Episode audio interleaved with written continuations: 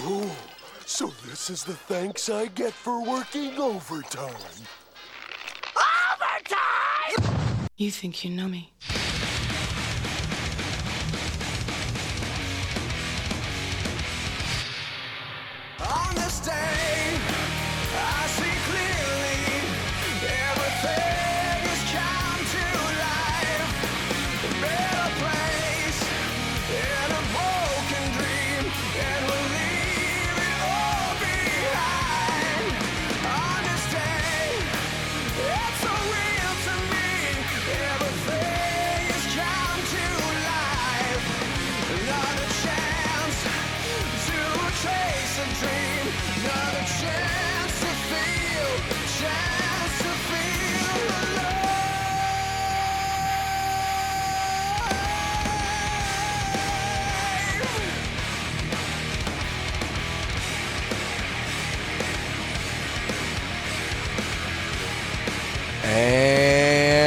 Here we go.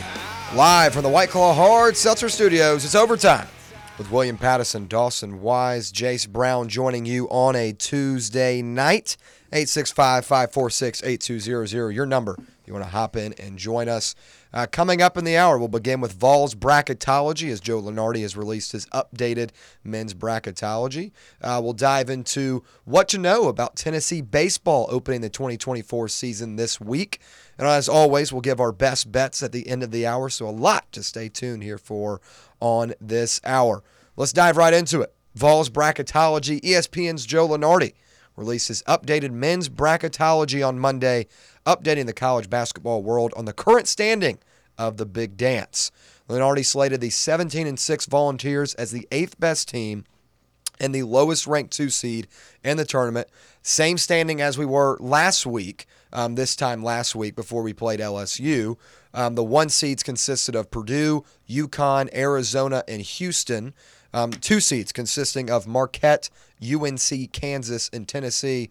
Uh, Kansas losing once again last night on the road to Texas Tech. I tweeted it out um, while watching the game. It was very similar, um, a very similar beatdown to what A&M did to Tennessee. Um, Kansas could not shoot the ball well. A- uh, Texas Tech was able to do whatever they wanted and, and what they wanted to do, and that was play through their three guards. Um, Darrion Williams for Texas Tech had 28 points on 11 of 11 shooting and 11 rebounds. He was uh, on fire. Um, and Hunter Dickinson on one possession missed four one footers in a row. Would get the rebound, put it back up, put it back up, miss, miss, miss. Um, they were struggling. Obviously, missing Kevin McCullar. Um, that was a big miss for them. Um, but uh, as we've talked about for a, while now, it's kind of the theme of college basketball. Um, no team is safe uh, any night. Um, it doesn't matter if you're the number one team. Doesn't matter if you're a, a you know on the fringe top 25 team. Every night you've got to play your best basketball because you never know who's on the other side. Unranked Texas Tech last night, able to get a signature win for their season. Um, but now let's kind of focus more towards the Vols. Um, are the Vols falling back to the lowest two seed fair after the loss this weekend? I think it probably is. I mean, it was an embarrassing loss. Uh, it was not a performance of a number one seed, in my opinion, uh, at all. Uh, again, like you said, Vols could not get anything going offensively, and A&M did whatever they wanted to. Uh, and I think the most, and I'm sure you guys talked about this yesterday, but I think the most glaring difference between the teams was on the glass. Holy Right. cow! Yeah, Yeah. it was bad. they destroyed us on the glass on both ends of the floor, uh, and that ultimately decided the game. It- it- to me, you can make an argument it's a good A and M team. Maybe you don't drop us as much because that's a very scrappy, good team. They're playing at home. Reed Arena is so tough to win at, but at the end of the day, you got to go and win games. If you're the number five team in the country going into that game, you have to win that game. Uh, there's no excuse to to not only lose but get you know get beaten down in, in the game on the road against an unranked team uh, you can't lose those games by double digits. If that's a, a nail biter, or if you go in and pull one off, even if it's a close win, you stay where you're at. I think I don't even think you move. Um, but getting getting down by double digits, losing by double digits, that doesn't help.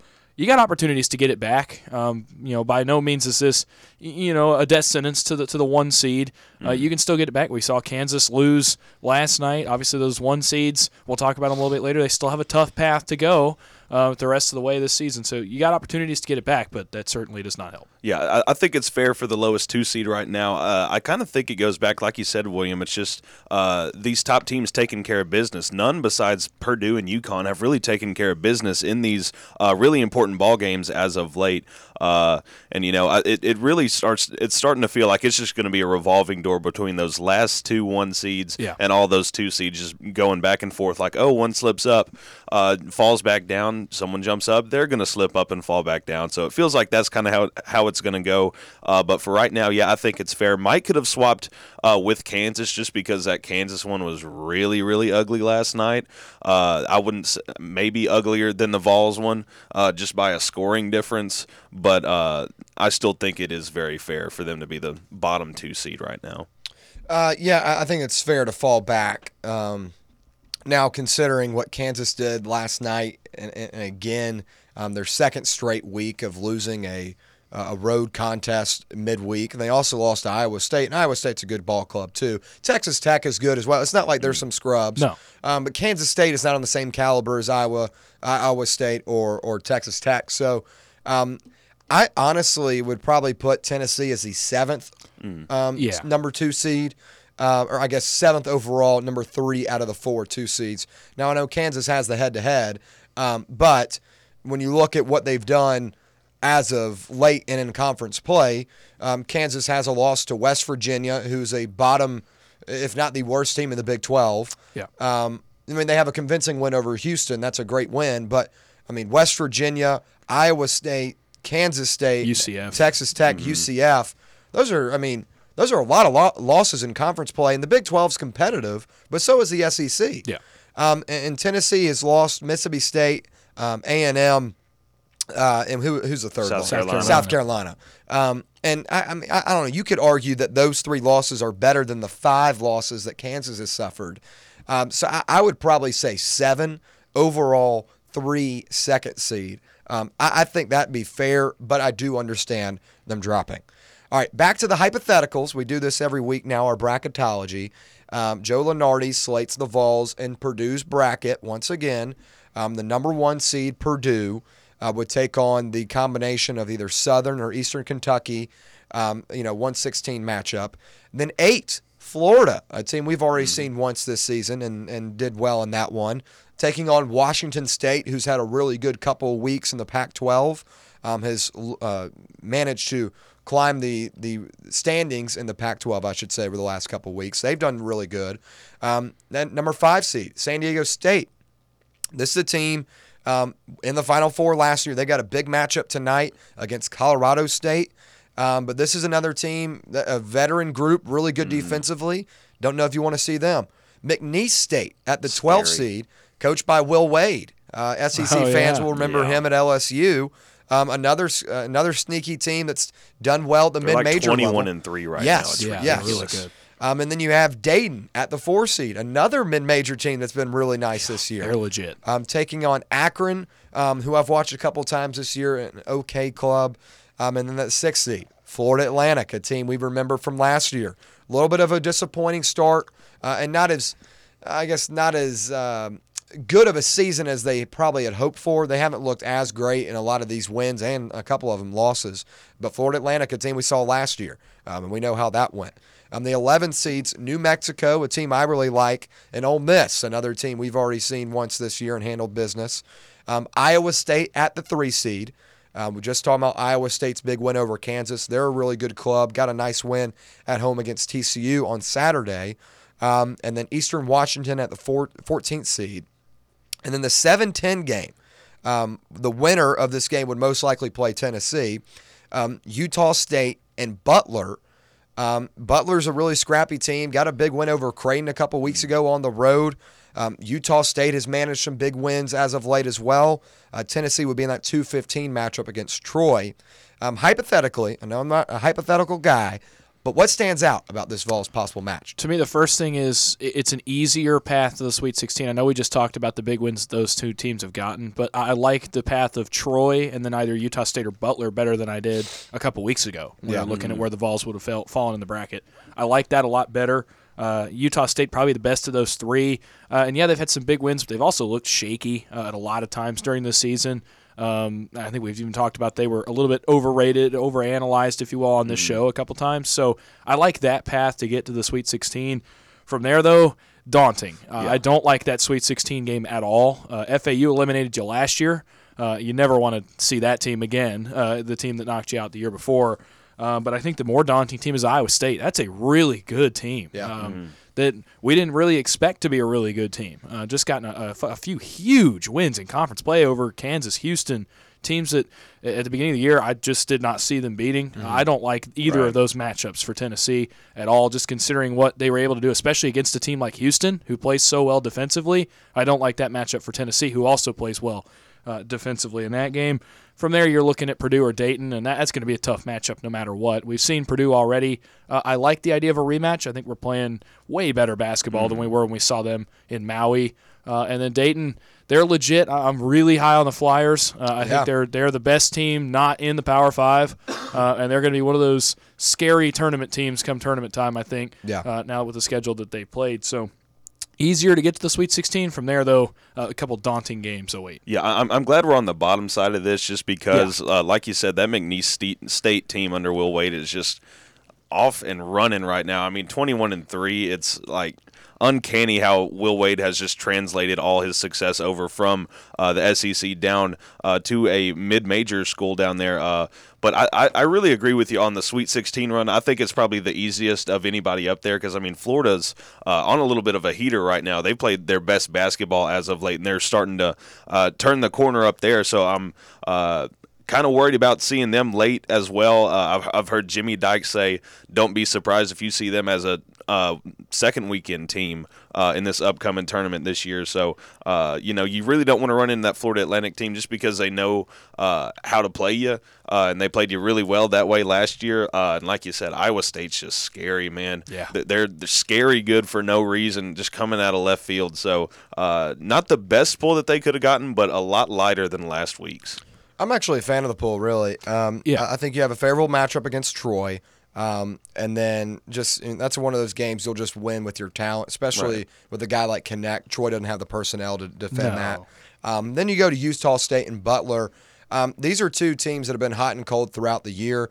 Um, Butler's got um, this big guard. I, I can't remember his name, but he, he puts up around uh, 15 points a night. He's a, a beefy guy.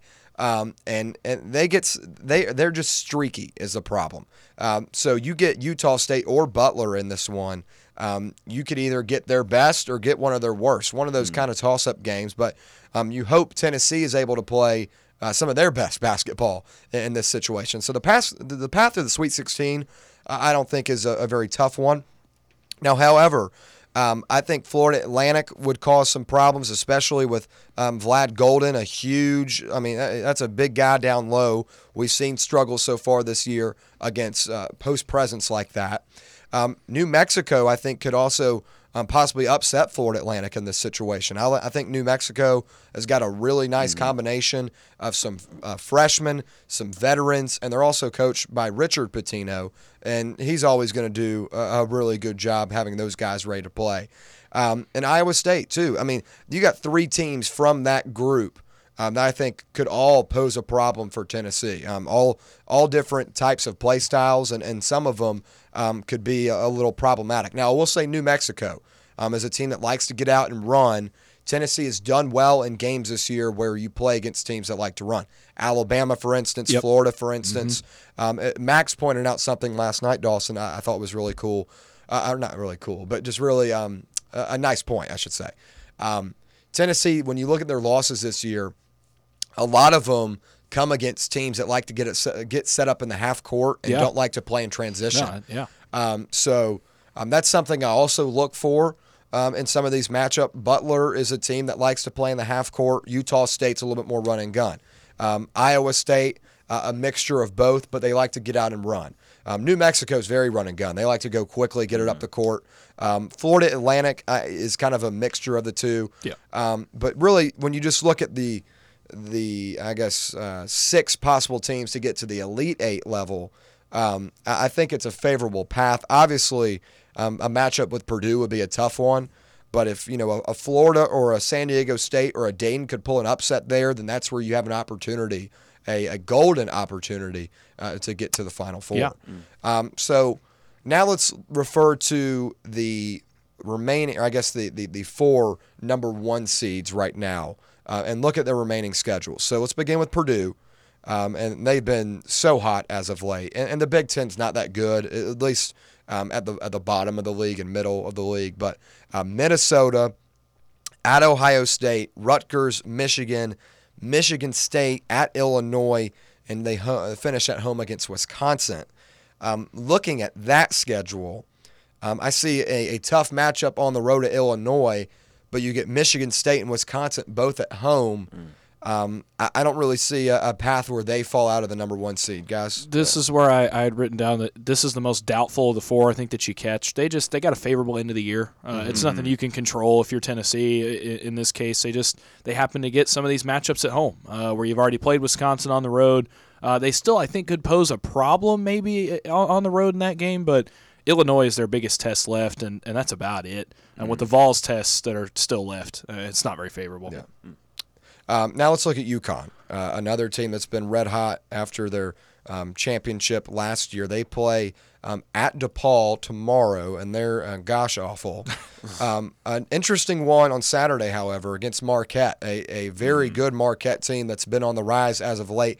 They get them at home, um, and then they go on the road to Creighton, a, a team they lost to last year, and then you go Villanova, Senal at home, at Marquette, at Providence. Um, Providence is a bubble team. They've been playing some good basketball under Kim English. Uh, at Marquette, I think is a tough one, especially a night game.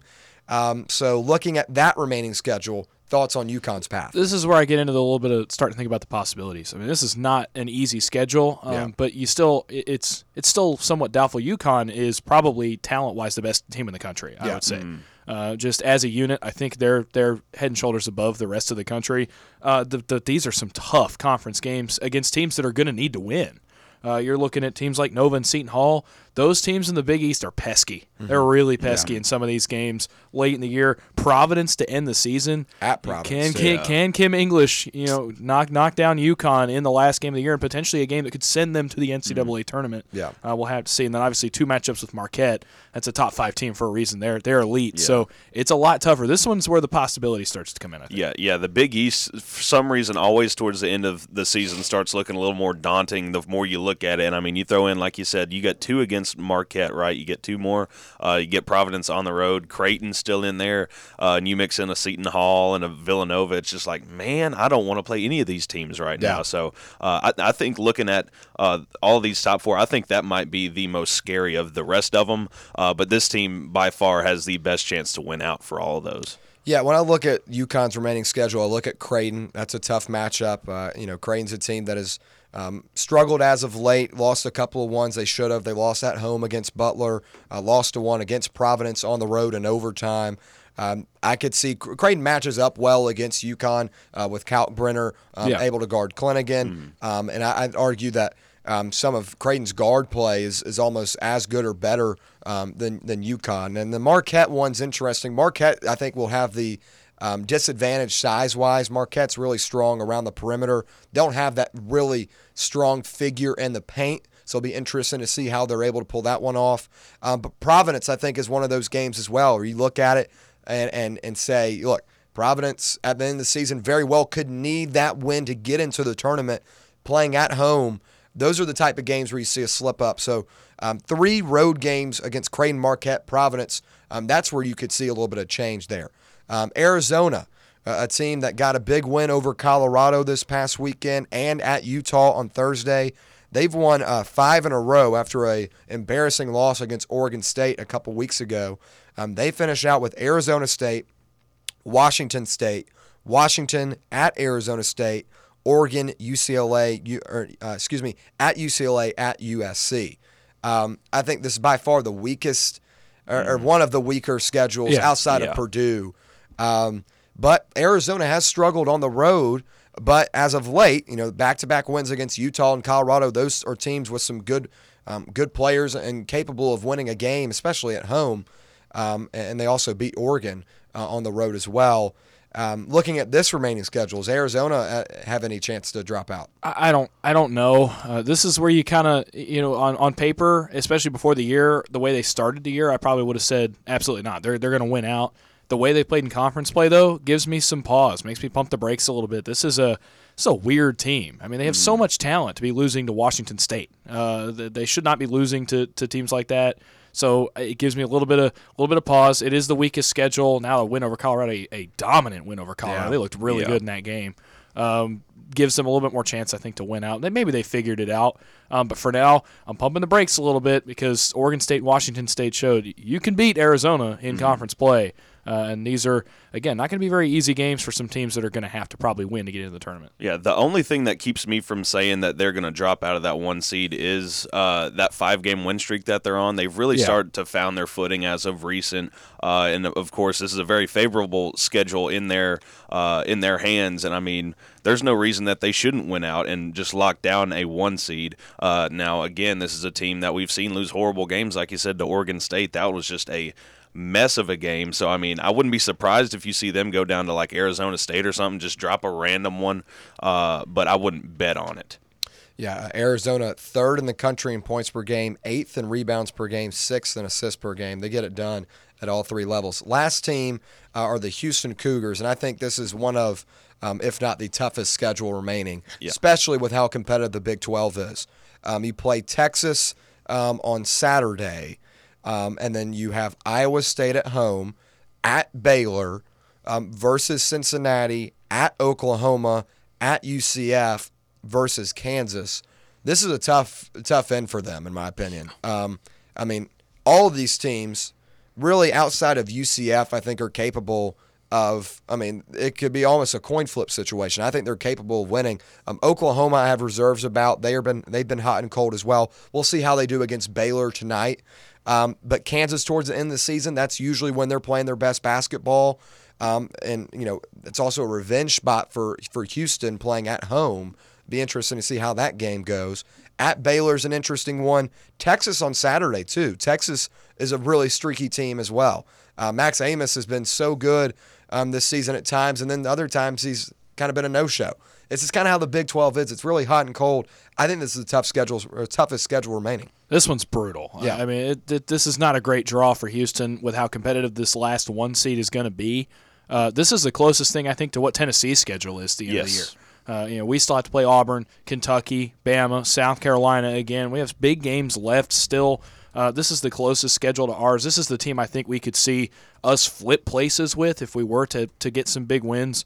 Uh, this, this is just, I mean, brutal. If you get a good version of Texas on Saturday, I mean, you get them and Iowa State back to back in the span of a week. That is Yeah. brutal. And then at Baylor. Uh, just those three games could flip the one seed at this point because I mean that's Texas team that could absolutely beat anyone in the country if they show up. Iowa State, who has beaten pretty much every other team above them in the Big 12, and then Baylor, who's done the same thing. They're ranked inside the top 15. This is this is really tough. And then they end it with Kansas, to where you know if the other one seeds are playing like Purdue's got Wisconsin at home, Arizona's got USC, and you have to play what's going to be a top five Kansas team at that point, also fighting for a number one seed. This this is brutal. This is the most vulnerable spot in my Yeah, opinion. it's it's just that late or just the Big 12 schedule in general. I mean, it, it, again, I've, I've been saying it for several weeks at this point. It's just this conference just likes beating each other, and it doesn't take away from how talented and how good these teams are. It's just one night one team shows up, another night the the team doesn't. So Yep. I mean that that's just kind of the ebbs and flows of that Big 12 conference. Now I, I like how you said that's probably the most comparative uh, schedule remaining as to Tennessee because Tennessee rounds out with four ranked opponents in a row as of right now, and they still got A and M at home still to fight through as well. So whenever you put that that together, uh, Tennessee's going to really have to pull it together. Hope for some big losses from uh, the likes of Carolina and Marquette. Uh, so I mean, the the road to the one seed is is pretty uh, jammed up right now. Yeah, I, I agree. I think it's a tough schedule. Uh, real quick, just want to give a reminder before we hit the phones of Tennessee's upcoming schedule. Uh, obviously, Arkansas tomorrow night, Vanderbilt at home on Saturday. And then you go at Missouri, um, uh, not a good team, probably the worst in the SEC. Um, and then A&M at home, Auburn at home, and then you have a, a tough road skid with Alabama and South Carolina, and you end um, with Kentucky at home. I see an opportunity, especially starting tomorrow night at Arkansas, to rack up, you know, possibly um, five wins in a row. I mean, playing at home where Tennessee's been really good against A&M in a revenge spot and Auburn, um, that's always going to be a hostile game, especially when Bruce Pearl comes back to town. Yep. Um, that, that's an opportunity right there to move the needle. Um, let's head to the phones. However, 865 546 8200, your number. If you want to hop in and join us, we've got Roberto on the line. What's, Robert, what's up, Roberto? What's say, gents? I hope you're having a great day. You as well. Thank you for calling in. Thank you. Yeah, I love your show. Thank you. Um, I uh, yeah, man, this whole this whole uh, where does Tennessee fall out thing. If you told me right now though that we draw Purdue as the, our number one seed and we're a two, I would take that and run as fast as I could. too. yeah. Uh, I don't think they get us twice because I don't think they're going to get 48 foul call or 48 free throws against us Right. the next time they play in the NCAA tournament. Yeah. that's the reason they won the game. We were better than them. I know that sounds crazy to people because we got beat pretty soundly. We were better than them the entire game. Yeah. Well, you had you had the free throw differential, and also you got in foul trouble, which put at a total disadvantage. Yeah. Um, they're late. Yeah. Now I will say the the, the biggest worry I have is is heavy, uh, you know, heavy front courts. Yeah. Um, but I mean, we neutralized Zach Edey pretty well in that first half, and I think if that's the game plan. And here's the deal too: Rick Barnes, he don't lose to teams twice. Yeah. That true. don't happen. Even in March, that does not happen. Yeah. That, that is true. And, and Um, also, Purdue in the tournament has not been good over the last couple of years. Oh yeah, that would that that that Elite Eight matchup would be the battle of, of futility, wouldn't it? Yeah. I mean, who's worse, us or them? Yeah. Um, uh, so I like that, and that, I saw that earlier today in Lunardi. I'm I'm for that. Yeah. I'd, I'd be if you said you could have that right now or a potential one seed. I would say give me that right now because I don't see any one seed with the two working out any better for us than that. Yeah, I, I agree. When you go down the list, you got UConn, and I think UConn is just on They another would level. that, UConn would dismantle us. Yeah, Yeah. th- they're on a different level. Arizona, I think, poses um, a lot of issues as well. I mean, they've got a dominant big um, down low with Balo, Ballo. but they got some really good shooters and really good guard play too. Um, and and uh, with with Pelle Larsson, he's a guy that can shoot the Yep. jeans off of it. Um, and I can't I can't remember one of their other guys, but then um, Houston, I think, is an interesting one. Um, I think Tennessee I would. just think ma- they're leaner and longer than we are. That's my problem. Is I think they would outrun us and outgun us ultimately. Well- they, they're better on defense than we are. Yeah, they're they're better defensively, but I think they're middle of the class offensively. Um, so I think that'd be one of those kind of grudge match games. Now Tennessee has not been um, particularly great defensively as of late, um, which is kind No, of weird. They've been horrible this yeah, month. which is it's kind of ironic that you know we've been asking for like five years for Tennessee's offense to get going, and now it finally does, and now the defense is the one that takes the drop. Um, but I, Well, it's because your best player can't play defense. yeah, well, and that, and that attributes to it too. I and think he's also not even your worst defender that plays significant minutes. That's Yeah, the scary that's- part. Yeah. Um, and I I think also just the lack of uh, of kind of that punisher down low.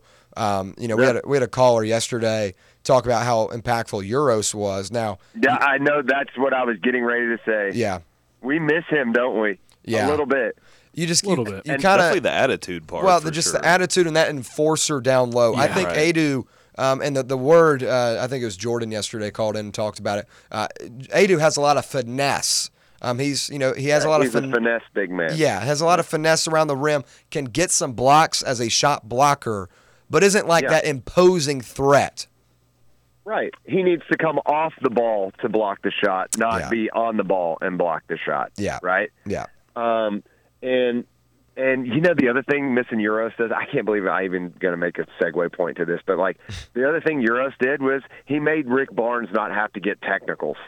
Yeah. No, Rick Barnes Yeah. has to get technicals because we don't have a guy go out there Yeah. and go, Ivor kills him. Yeah. This is my job. Should have gotten one You on know? Saturday. Yeah. That was the best Uros I have, by the way. I, that, I did like that. Can can you do that? one- Can you do that one more time? I would kill him. This is my job. There we go. I like that. uh, uh, but you know, all kidding aside, guys, I, I man, I would take that matchup right now, and I think that Tennessee. I do think that Tennessee's going to make a run this year. I just think we're gonna we're gonna get unconscious at the right time. Um, but man, Kansas getting just dismantled Yeah. last night. Did you watch any of that? I, I watched uh, almost the whole game. I, I, I bet on Texas Tech at minus three and a half. Oh, really? Good Uh, for you. yeah. I actually took an end game for Kansas to come back and win money line. Oh, and I really? thought I'd done it. I thought I'd Ouch. scheduled it perfect. It was when they were down twelve to four, and I bet I bet the house. Yeah. And then it was twelve to twelve, and I was like, look at what I did. And then twenty nine points Yeah. uh, unanswered or whatever later. Yeah. Um, but I, you know, my question to you, and, I, and I'll hang up and listen with this. How did they neutralize Hunter Dickinson like that? Was it just him not being able to make shots, or was it their defense on him? Because he looked like ass. Yeah, he, He he yeah. I mean, to put it blank, he he wa- he did look he looked like crap. Um, I think half of it is he's in a shooting slump because Yeah. he even they gave him a couple of shots from the perimeter. He airballed one of them. Um, and, then they're wanting a defender within the you know five ten feet of him, um, and also down low he just struggled with his touch. Uh, they did a really good job of fronting him and, and kind of being aggressive. They were uh, they had a couple foul calls go against um, Texas Tech, but also against Kansas because they were getting kind of physical with them, making him uncomfortable. So when he would get the post feed, um, he was not able to have that same position he's used to having on those touch shots. Um, he, they just threw him off his game. And even if he got the rebound, there was one possession uh, I talked about earlier um, where he got the rebound three or four times and would try to put it back up, uh, but continue to miss because Texas Tech was just swarming him and, and, and making him uncomfortable. And I think um, he just never was able to get in rhythm. And, and that's something as a home team in Texas Tech, that's what you have to do. You have to set the tone and throw the other team off, and especially their best player. Uh, they did that to a T last night. Big win for Texas Tech. All right, when we come back, we'll talk about what to know about Tennessee's baseball team opening the 2024 season right here on Overtime. Ever been the coach who realized the team's gear just wasn't up to par? Well, if I'm being honest, that was me. Just a downright irresponsible and plain bad coach. Then, SM Athletics changed the game. I want you to picture this. I walk into their store, a coach with a vision. SM Athletics didn't just see a coach, they saw a team's potential, and they delivered custom uniforms so striking. Our team's spirit soared. From cutting edge apparel to top notch equipment, SM Athletics transformed our presence. No more unreliable online orders or envying the other team's style. SM Athletics stands for quality, design, and on time delivery every time. Coaches, elevate your team with SM Athletics. Call 865 966 3434 or visit smathletics.com. Get the best for your team, delivered right and on time. So, elevate your team's game by contacting SM Athletics today. eBay Motors here for the ride. Elbow grease and a whole lot of love transformed 100,000 miles and a body full of rust into a drive entirely its own. LED headlights, spoilers, whatever you need. eBay Motors has it all at affordable prices. And with eBay Guaranteed Fit, it's guaranteed to fit your ride every time. With all the parts you need at the prices you want, it's easy to bring home the win. Keep your ride or die alive at ebaymotors.com. Eligible items only, exclusions apply. I was afraid to cut the cord, but once I did, I couldn't believe it took so long to do it. Paying too much for my cable bill had become a bad habit. I either wasn't getting what I wanted or never knew where to find any of my favorite shows until it was too late. Plus, the prices just kept going up. Thankfully, I discovered a new way to watch called Philo. For just $25 a month, I can catch all my favorite shows on networks like BET, MTV, and TLC. It even has Nickelodeon for my kids. I can watch anytime I want, anywhere I want. Plus, Philo lets me have up to three streams at once, so everyone can watch what they want at the same time. Throw in the unlimited DVR that saves all my favorites for up to a year, and this really is the best deal in TV. I just wish I hadn't waited so long. Sound too good to be true? Well, try it out for yourself, and you'll see why people who love TV love Philo. Go to philo.tv, that's P H I L O.tv, and start your seven day free trial now.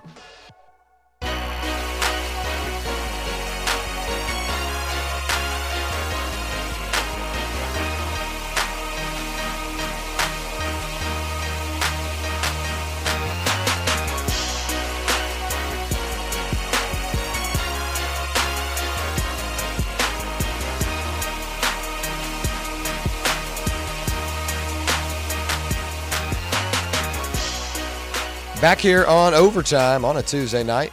Great conversation in the first segment. Now let's move over to the base Vols. Just talk basketball. Let's move to the baseball Vols. Um, and Tennessee, baseball is back after a three year run establishing the Vols as one of the nation's best programs under Coach Tony V. Uh, UT has been to the College World Series twice in the past three seasons, while it won 57 games in 2022.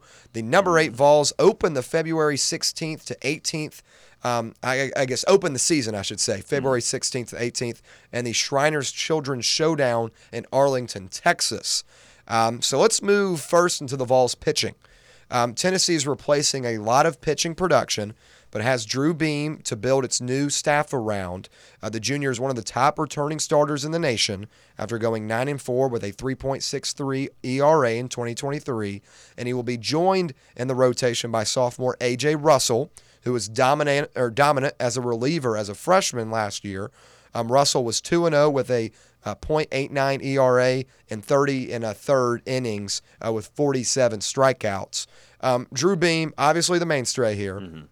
Um, but who else will, will be a factor? Who else could start? Well, it's going to be Russell, I think, for sure. Uh, incredible freshman campaign. You gave him a ton of postseason run as well. He got a, a ton of big innings. I believe was one of the ones that came in in that elimination game against LSU to help kind of mop up what ended up being a losing effort. But he got a ton of big innings, pitched a lot over the course of the NCAA tournament. So he, he's for sure ready to make the jump. Uh, got dominant stuff, big time command, a big time arm. He's going to be a nice piece alongside Beam. That's going to be a, you just rebuild the one two punch because Right. Beam stays in. You bring in a guy to replace Dollander, and bam, you got your one two punch back. Yeah. So I think Russell is probably your second starter. The third one's a little bit wide open. You can make an argument for Snead, the, the flamethrower. Yeah. I think he may get some run early in the year. Maybe we'll see him this weekend against Mm-hmm. some really good baseball teams, by the way, in, in Arlington. Right. Um, but other than that, I decided to go off the obvious. Wyatt Evans, I think, is an option. Coming off an injury, dominant fall camp. Doesn't look like he lost a step. He's got a ton of command. Had a shutout in that fall camp. Could be a really nice, maybe a Sunday piece like Drew Beam was. Um, to, to come out and, and make a statement early in the year. The other one I have down is Zander Sechrist. Yeah. He is the two year midweek starter for the Vols now uh, and has done well in those games. He- He's not a flamethrower. His high 80s fastball, low 90s, he- that's what he can touch, but uh, his stuff is insane. I mean, He's got about five different pitches that he uses. The curveball and the slider are wipeout, both of them. Uh, really performed well in midweek and, and performed well out of the bullpen a few times as Yeah. well. Another guy that Tony V opted to go to out of the bullpen just for experience. Um, and again, with a wide open spot, why not at least give him a look in, in Yeah. some of these early series to start a weekend, let him go five, six innings and see what he can do. Uh, he's got the stuff to do it. We'll see if Tony V gives him the nod, but I like that just for experience and, and for the stuff he brings. Yeah, I, I do like Russell at that two spot again. Beam's definitely going to be your Friday guy. Get out there, get you uh, the first win of the weekend uh, as much as you can. Russell uh, again had a great freshman campaign. Uh, now third, it like you said, it, it is kind of wide open. I, I do like Evans there. Uh, Sechrist is also a viable option just because he's got. Uh, about every pitch you can use as a left-handed guy, so I mean, you throw that out there, you don't know what you're going to see. Uh, also, uh, just some experience from AJ Causey coming in, uh, Yeah, that could work. I mean, he, he was he was the Friday guy at Jacksonville State. Now didn't put up crazy numbers, had a little over about or close to a five ERA, something like that. But he put together some uh, some long games. His career long outing was like seven innings last year, so he's been able to take it into late uh, games, which is I kind of feel like what this team needs from that starting role. Yeah. Uh, take the pressure off of that bullpen that uh, has been really good these last few years. Uh, so I- think Causey could come in there. I'm not sure if Snead will slide in there just because uh, I, I think I read his longest outing in his career is only about three innings. Uh, so maybe Feels like he's going to be your new Ben Joyce, right? yeah, kind of Sure. feels like it. Yeah, big big time arm out of the bullpen, but uh, I, I do kind of like Causey in that third spot. But Sechrist, I, I could really see him making an impact on a Sunday. Yeah, I like Snead and and Causey, two transfers. Snead from Wichita State, Mm-hmm. Causey from Jacksonville State. I wrote down Zander Sechrist um, as my returning option. Um, six and one with a 1.95 ERA and 48 career appearances with 23 starts as a midweek starter. Um, he's probably my day three guy uh, uh, going forward. Uh, another guy uh, I looked at though, Derek Schaefer. Um, Yeah. a, a really hard throwing uh, freshman, um, some nice off speed offerings as well. Maybe he can get involved as well. Might be hard to climb up the totem pole, especially with some guys with some more experience in front of him. Uh, but I think he was uh, worth mentioning as well. Um, so the infield. is the most proven and obvious strength of the Vols entering the season. Uh, first baseman Blake Burke and middle middle infielder Christian Moore are mainstays. Um, who will form the middle of the lineup along with the third baseman Billy Amick, um, who transferred from Clemson. Um, how important is this infield for the Vol success? It's crucial for a few reasons. Number one is this is your prime veteran group that's coming back. Yeah. These are the guys that have seen the most games, and the two of them, Moore and Burke, have seen the most games in Orange. So. Mm-hmm. You know, this is the group that's going to lead your team. Not only that, this is the meat of your order. This is where your the bulk of your production is going to come from these Yeah. guys hitting two, three, four. Um, so you need them to go. Uh, you need them to to to hit well and to get the offense going. Especially as some guys uh, like the outfielders that we're going to talk about in a minute that haven't been there as much, Mm-hmm. uh, and and potentially you know Antigua and, and I'm not sure who's going to get the start at short this weekend. But Yeah. when Antigua gets back, Right. uh, as they start to find their way, you need these guys to go now uh, and start just producing some offense while these guys get settled in. Um, so by the time we reach conference play, everybody's going, everybody's on the same page. Defensively, this is a really solid group that you're Yeah. bringing back. You, you bring in Amick to play on the hot corner. He's got a lot of experience on the hot Mm-hmm. corner from Clemson. Burke is going to stay at first. I, I think Moore's probably going to slide to second. I don't think they're going to put him at short. I know Yeah. there's been Maybe some discussion. the year, There's been some discussion with Antigua out if he would slide over. Um, but regardless, you get a lot of experience there. Great gloves. Should be another good unit this year. And then Antigua, it's a flashy glove when he gets back. He, Yeah. he can make really great plays up the middle. So I look forward to seeing what they bring defensively. If these guys go, the team goes. If they don't, the team doesn't. It's pretty Yeah. simple. Yeah, I, I think this is definitely the defensive crew that you want to keep an eye out the most for because the outfield usually takes care of itself. Uh, usually, if you get a couple guys that at least know what they're doing in the outfield, it can take care of itself. Uh, middle infield is probably what I'm uh, most honed in on because you know you, you get the big bats of uh, Amick and Burke still going to be there. Burke's a little iffy on the defensive side. I know we saw some weird games last year where he just kind of felt out of rhythm. Uh, but thankfully, I know we've got Villanueva back up at first Yeah. base who's got a cannon of a bat as well. I think he hit like 28 home runs last year at the JUCO level, so that could also be a piece uh, if if it came to it. Simo's been pretty reliable in the infield, uh, but again, it's Antigua who again is a freshman, uh, still coming off an injury in the offseason. So I'm really uh, anxious to see how he gets uh, in regular season play. We've seen him in the fall, played really well. I'd like to see uh, more from his bat. I, I think he could uh, really grow there as well. Uh, but again, I'm, I'm, I'm really excited about this outfield we're about to talk about. Yeah, going off my theme of offense from last week, uh, you know, Burke bats, you know, 280, 16 home runs, 43 RBIs. Christian Moore, 304, 17 homers, 50 RBIs. Um, and then Amick, I think, adds a lot as well. These are your does. guys that are going to be your bulk of your offense. Um, an all ACC selection was Amick last year, 13 home runs, 63 RBIs in 46 games. I think those guys, as you said, kind of go, the team will kind of go how they go offensively and, Yep. and what they can do um, defensively. Now, also, you mentioned something I want to touch on real quick um, at shortstop. Um, no Antigua um, available at least this weekend. He's still recovering from a hand injury. Um, do we think Christian Moore will move over, um, or, or who's a guy that would that would fill that spot at, uh, at shortstop? I'd have to look. I would think you'd probably go with Moore for a spot that's going to be that important. Uh, we uh, still haven't gotten an official 100% roster yet, which is weird. Yeah, I- I like a checked that lineup. I'm earlier. trying to It's- it- check. there's, and like, there's no freshman no on there. know.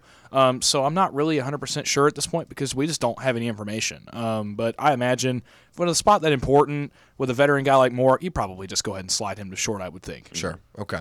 Um, now let's move on to uh, let's talk about catcher um, and how important that position is. Uh, Tennessee needed to bolster the catcher position in the offseason, and they did it perfectly. Um, UT landed Cannon Peebles, one of the elite portal additions nationally. Uh, the switch hitting Peebles hit a 352 last year with 12 home runs, 50 RBIs, and 39 games at North Carolina State. Um, then backed it up with a stellar fall at UT. Um, how big of an addition was Peebles? Man, this is massive. Number one, great catcher name, by the way. Cannon Yes. Peebles Yeah. is an Yeah. incredible name for a catcher, uh, but it's massive. No, no strays to Chuck Taylor on this show by any means. I love him. Uh, great guy. Great, great addition to that team, just in terms of a locker room kind of guy. But you needed a boost here. You needed a long-term guy, a guy that's going to start for you every day, or at least almost every day. Um, a guy that can boost the production at the plate and the production behind it. Uh, and Peebles does both.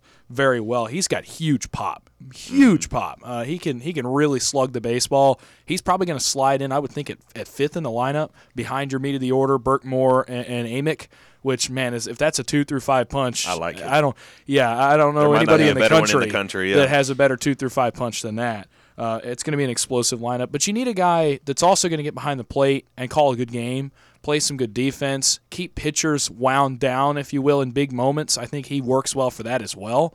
Uh, he can steady the ship in some of these big moments where we've seen the Vols kind of unravel a little bit in the bigger Mm-hmm. games. Uh, maybe Peebles provides a boost. He can help you stay in those games. Yeah, Peoples. I, the most important thing here is definitely that bat because I mean it felt like over this last year uh, with with Chuck Taylor back there. I, I hate to throw a stray after you said no strays, but I mean it was almost like an automatic out. You could go ahead and mark it down. Yeah. Uh, I, I mean we saw it originally in uh, postseason play in 2022 whenever we were without Evan Russell for a couple of games uh, in that little series, and uh, it showed and it and it ran over into this season, which I mean uh, much better than Evan Russell behind the plate for sure, uh, but just his bat in the lineup just kind of put dents in this team. But uh, being able to round it out with a guy that hit what like 350 last year or something like that, uh, and, and put together big time pop, like you said, that's really big for uh, the offensive side of things. And I mean, he's well rounded on defense. He can do just he can do as well, if not better than Chuck Taylor. I, th- I thought he did pretty good, but I mean, if, if you get a young guy out there uh, that's going to make an instant impact on both sides of the ball, I, I like that better than just being a little bit one sided. Yeah, I, I think this is huge. Uh, Peebles was a home run hit, no pun intended. Um, and I think he'll be very, very vital, uh, especially offensively and at catcher.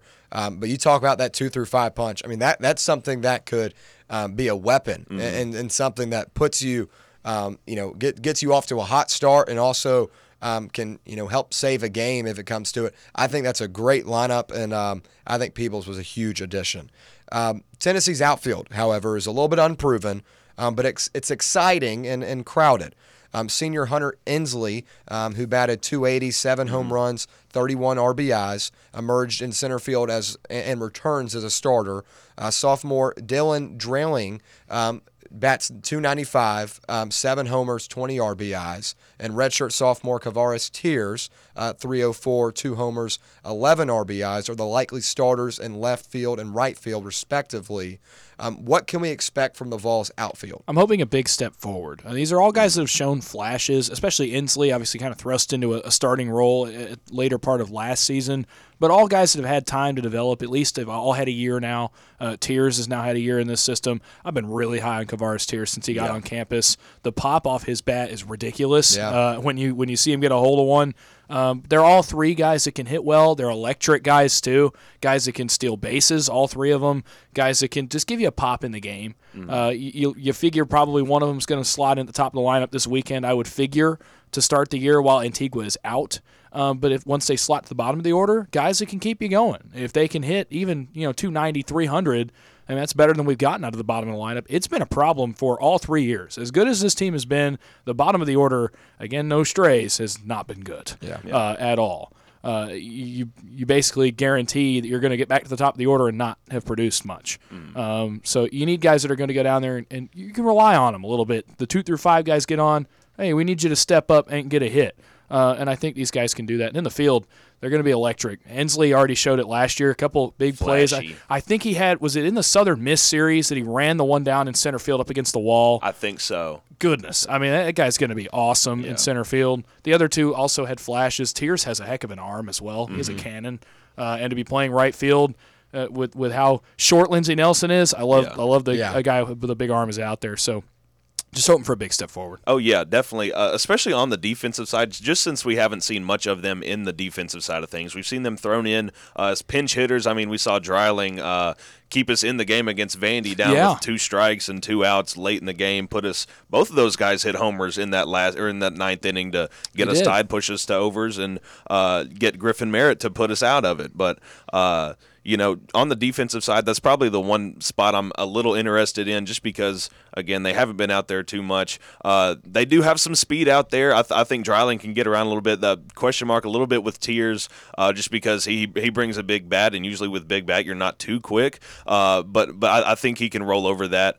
Uh, just a little bit worried again on the defensive side. That's it. Tears is the guy I'm most looking forward to this year. I think, um, at least last year, I wanted him to get a couple more opportunities. now, too. obviously, uh, a very crowded, uh, a crowded roster, but Yeah. um, you know, uh, even even last year, he didn't have the big moments that we thought he we we thought he could do and know that he's capable of. Right. Um, but he's got a big back, can really be really big in the lineup, and also, as you mentioned, a big arm. He's a big dude, strong dude. Oh, yeah. Um, so I think he he's kind of a guy I'm lo- looking out for this year, and and think that um, that outfield could be.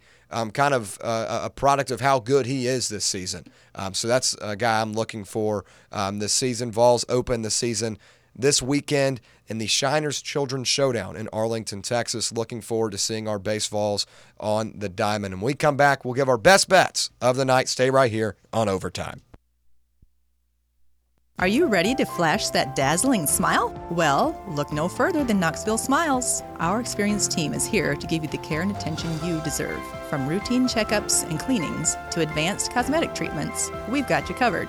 Say goodbye to dental worries and hello to a confident, radiant smile. Don't wait any longer. Schedule your appointment today and unlock the power of your smile. Call 865 539 1776 to schedule your appointment today or just visit KnoxvilleSmiles.com. When it's past high noon, it's time for a vodka soda made with a vodka you've actually heard of. I'm talking White Claw vodka soda made with White Claw premium vodka.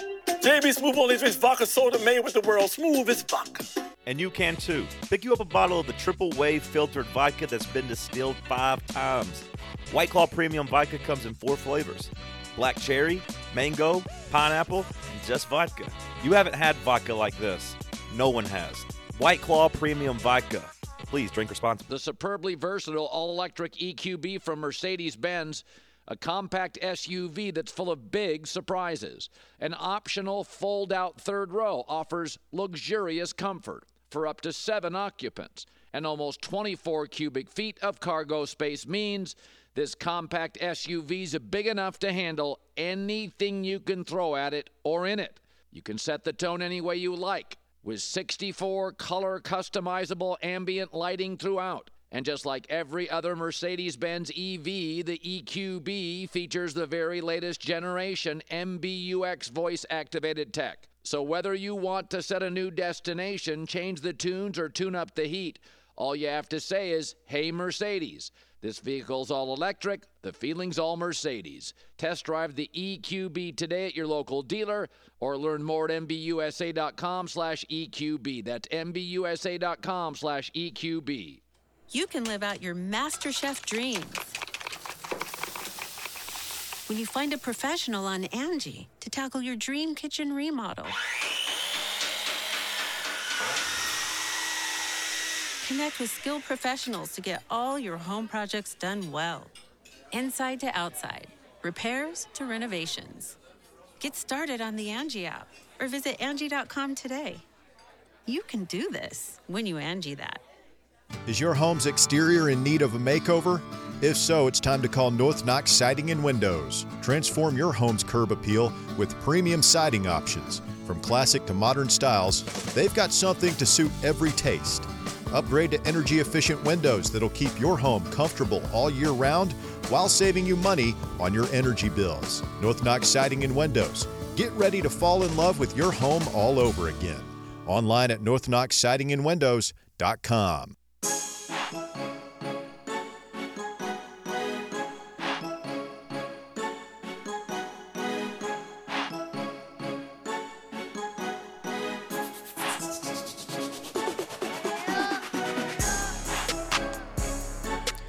Back here on overtime. Time for our best bets of the night. And we begin with uh, Providence money line for me. Now, this is something I got at plus odds on DraftKings. They're doing a 50% prof- profit boost if you want to get involved on that as well.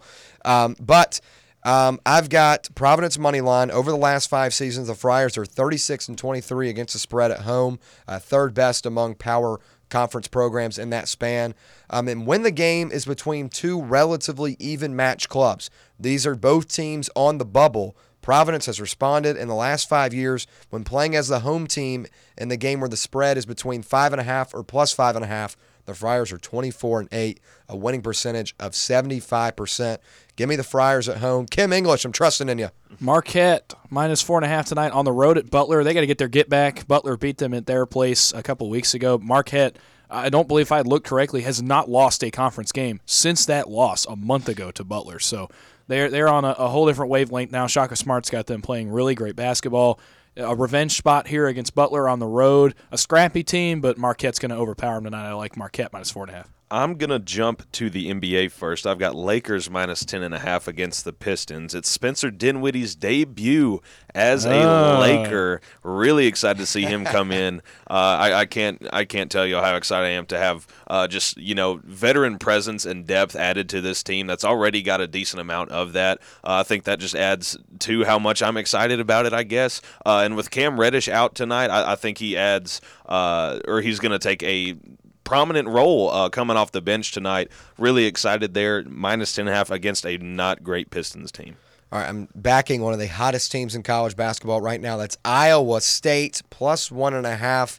Uh, the Cyclones are every bit of a top top ten team and are in the driver's seat in the Big 12 race right now. Uh, Tamin Lipsey is playing as well as any other point guard in the conference. He's a guy that I think is vital to this ISU offense. Um, I- I'm taking the Cyclones tonight. I think they're going to make, make it very difficult for Cincinnati to score, limit the Bearcats to one shot per trip. Um, this is a very hot Cyclones team. I'm going to take them plus one and a half tonight. Uh, I'm going to take Virginia minus six and a half at home against Pittsburgh. This is a very sneaky, good Virginia team. Uh, not not a ton of publicity around the around the Hoos right now. They're playing great basketball. All of a sudden, they've sneaked back into the top 25. They look like a very good team. They destroyed Miami a couple weeks ago and held them to I think 38 points, which in college basketball, especially in power conference college basketball, is a ridiculous number. Uh, but they're on several straight conference wins. They play a Pitt team that's good but not great, um, not anything special, and they get them on home floor uh, with how tough it is to win on the road in college basketball. Uh, I like the Cavs there behind their guard duo Reece Beekman and uh, uh, Isaac McNeely, who combined average 25 a game for the Cavs. Give me Virginia minus six and a half. I've got UNC minus seven and a half at Syracuse tonight. They've had back to back kind of not great games. Lost that one at home to Clemson by four. Uh, went on the road and beat um, Miami by three. Uh, Again, not playing too great right now, but I think this is a great time to bounce back, especially off a road win, uh, and, and especially against a not very good Syracuse team. Uh, my final bet is Oklahoma plus seven. Um, this is a against a Baylor team on the road. uh, Oklahoma is um, Oklahoma at Baylor, I should say. Oklahoma plus seven. Um, Baylor coming off an embarrassing loss um, over the over the weekend, uh, where they had like twenty something turnovers. Very uncharacteristic game for them. Um, but Oklahoma doesn't go down easily. They're very good defensively. Um, they don't take bad shots when they're trying to close a gap. Um, and this is one of these rivalry games. I I think Oklahoma keeps it close. I think seven's just a little too much for Baylor to lay. I'm going to take the points here for Oklahoma. Last one for me is Thunder minus two and a half on the road against the Orlando Magic. Oklahoma City pick it up, picked up a couple veteran pieces at the trade deadline last week, established themselves as a playoff contender over the past several weeks, but now they've got those guys that can help them build for a push. Uh, Shai Gilgeous-Alexander is playing the best basketball of his life, I think, right now. This is his best season by far, uh, and they're looking as good as ever. They're on a great streak, coming off a win against the Kings, double by double digits. Magic are good. They're sneaky. They're weird. They can beat good teams, Yeah. especially at home for some reason. But at only two and a half, I, I like Oklahoma City tonight. All right, and those are our best bets of the night. Uh, Providence plus 120 if you use a profit boost or just money line uh, in general. Um, Iowa State plus one and a half. Oklahoma plus seven. My three best bets, Dawson. Mine are Marquette minus four and a half, Virginia minus six and a half, Thunder minus two and a half. And I've got Lakers minus ten and a half and North Carolina minus seven and a half. All right, those are our best bets of the night. Stay right here on the other side of the hour as we talk about the 20, 2023-24 NFL season recap. Stay right here on Overtime.